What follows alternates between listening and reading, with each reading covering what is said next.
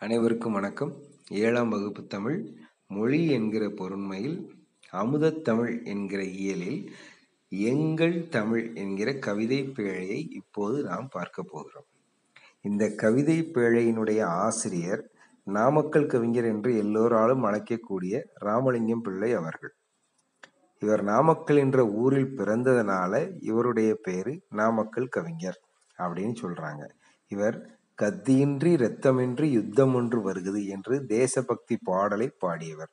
இவர் காந்தியத்தையும் போற்றியதனால் இவரை காந்திய கவிஞர் என்றும் அனைவராலும் அழைக்கக்கூடிய சிறப்பு பெற்றவர்.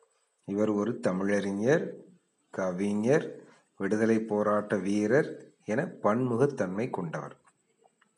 தமிழகத்தினுடைய முதல் அரசவை கவிஞராகவும் விளங்கியவர். இவர் மலைக்கள்ளன் நாமக்கல் கவிஞர் பாடல்கள் என் கதை சங்கொலி உள்ளிட்ட பல்வேறு நூல்களை எழுதியுள்ளார். நாம் இப்போ படிக்கக்கூடிய இந்த பாட்டா பாட்டானது நாமக்கல் கவிஞர் பாடல்கள் என்னும் நூலிலிருந்து எடுத்து தரப்பட்டுள்ளது. இப்போ இந்த பாடலை படிக்கிறோம். படிக்க போகிறதுக்கு முன்னாடி எங்கள் தமிழ்னு ஏன் அதை வந்து சொல்லியிருக்கிறார் அப்படின்னா நம்மளுடைய தமிழ் மொழியானது அதாவது கிட்டத்தட்ட ஒரு மூவாயிரம் ஆண்டுகளுக்கு முன்பே தோன்றி இன்று வரை மிக சிறப்பு வாய்ந்த இளமைத்தன்மையோடு வாய்ந்த ஒரு மொழி எது அப்படின்னா நம்மளுடைய தமிழ் மொழி. இந்த தமிழ் மொழியானது மென்மையாகவும் இருக்கிறது இனிமையும் இருக்கிறது வழமையும் உடையது. நம்முடைய வாழ்க்கைக்கு தேவையான அன்பையும் அறத்தையும் தரக்கூடிய ஒரு மொழி நம்மளுடைய தமிழ் மொழி. அது மட்டுமின்றி காலச்சூழலுக்கு ஏற்ப மாற்றங்களை ஏற்றுக்கொண்டு ஆனால் இன்று வரை இளமையோடு இருக்கக்கூடிய ஒரு ஒரு மொழி நம்மளுடைய தமிழ் மொழி. அந்த அத்தகு தமிழ் மொழியின் சிறப்பை நாமக்கல் கவிஞருடைய பாடல் மூலம் நாம இப்போ கேட்போம். இப்போ இந்த பாட்டை நம்ம படிக்கிறோம். நீங்க எல்லாரும் என்ன பண்றீங்கன்னா உங்களுக்கு தெரிந்த ராகத்துல இந்த பாட்டை நீங்க படிங்க. அருள் நெறி அறிவை தரலாகும். அதுவே தமிழன் குரலாகும். பொருள் பெற யாரையும் புகழாது. போற்றாதாரையும் இகழாது. கொல்லா விரதம் குறியாக கொள்கை பொய்யா நெறியாக எல்லா மனிதரும் இன்புறவே என்றும் இசைந்திடும் அன்பரமே. அன்பும் மரமும் ஊக்கிவிடும் அச்சம் என்பதை போக்கிவிடும். இன்பம் பொழிகிற வானொலியாம் எங்கள் தமிழனும் தேன்மொழியாம். எங்கள் தமிழனும் தேன்மொழியாம். இதை மாதிரி நீங்களும் ராகமா படிச்சீங்கன்னா இந்த பாடல் உங்க மனசுல எளிமையா பதியும். இப்ப இந்த பாட்டினுடைய பொருளை நம்ம பார்க்க போறோம். அருள்நெறி அறிவை தரலாகும் அதுவே தமிழன் குரலாகும். பொருள் பெற யாரையும் புகழாது போற்றாதாரையும் இகழாது. இந்த நான்கு வரிக்கான பொருளை இப்ப பார்க்குறோம்.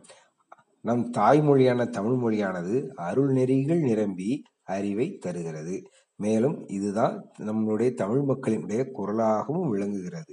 நம் தமிழ் மொழியை கற்றோர் பொருளை மற்றவர்களிடம் இறந்து பெறுவதற்காக யாரையும் புகழ்ந்து பேச மாட்டார்கள். நம்மை போற்றாதவர்களையும் அதாவது பாராட்டாதவர்களையும் கூட இகழ்ந்து பேச மாட்டார்கள். கொல்லா விரதம் குறியாக கொள்கை பொய்யா நெறியாக. எல்லா மனிதரும் இன்புறவே என்றும் இசைந்திடும் அன்பரமே.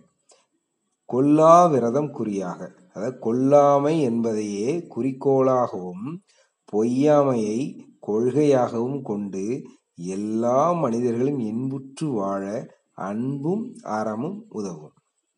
இந்த அன்பும் அறமும் எதில் இருக்கு அப்படின்னா நம்மளுடைய தமிழ் மொழியில் இருக்குது. அதனால தான் இந்த இது இருக்கக்கூடிய மேற்கொண்ட அந்த குறிக்கோள்கள் எல்லாம் நம்ம தமிழ் மொழி வாயிலாக நம்ம கற்றுக்கொள்கிறோம் என்று கவிஞர் கூறுகிறார். அன்பும் அறமும் ஊக்கிவிடும் அச்சம் என்பதை போக்கிவிடும். இன்பம் பொழிகிற வானொலியாம் எங்கள் தமிழனும் தேன்மொழியாம். நம் தமிழ் மொழியானது அனைவரிடத்திலும் அன்பையும் அறத்தையும் தூண்டுகிறது. மேலும் பயத்தை போக்கி விடுகிறது நமக்கு இன்பத்தை தருகிறது. எங்கள் தமிழ் மொழியானது தேன் போன்ற மொழி. இத்தகைய நன்மைகளெல்லாம் செய்வதால் எங்கள் தமிழ் மொழியானது தேன் போன்று விளங்குகிறது என்று கவிஞர் கூறுகிறார். இந்த பாட்டை நீங்களும் நன்றாக படித்து இந்த பாட்டினுடைய பொருளை நன்றாக கற்றுக்கிட்டீங்கன்னா இந்த பாட்டு வந்து உங்களுக்கு எளிமையாக மனதில் புரியும். மீண்டும் உங்களை அடுத்த வகுப்பில் சந்திப்போம். நன்றி வணக்கம்.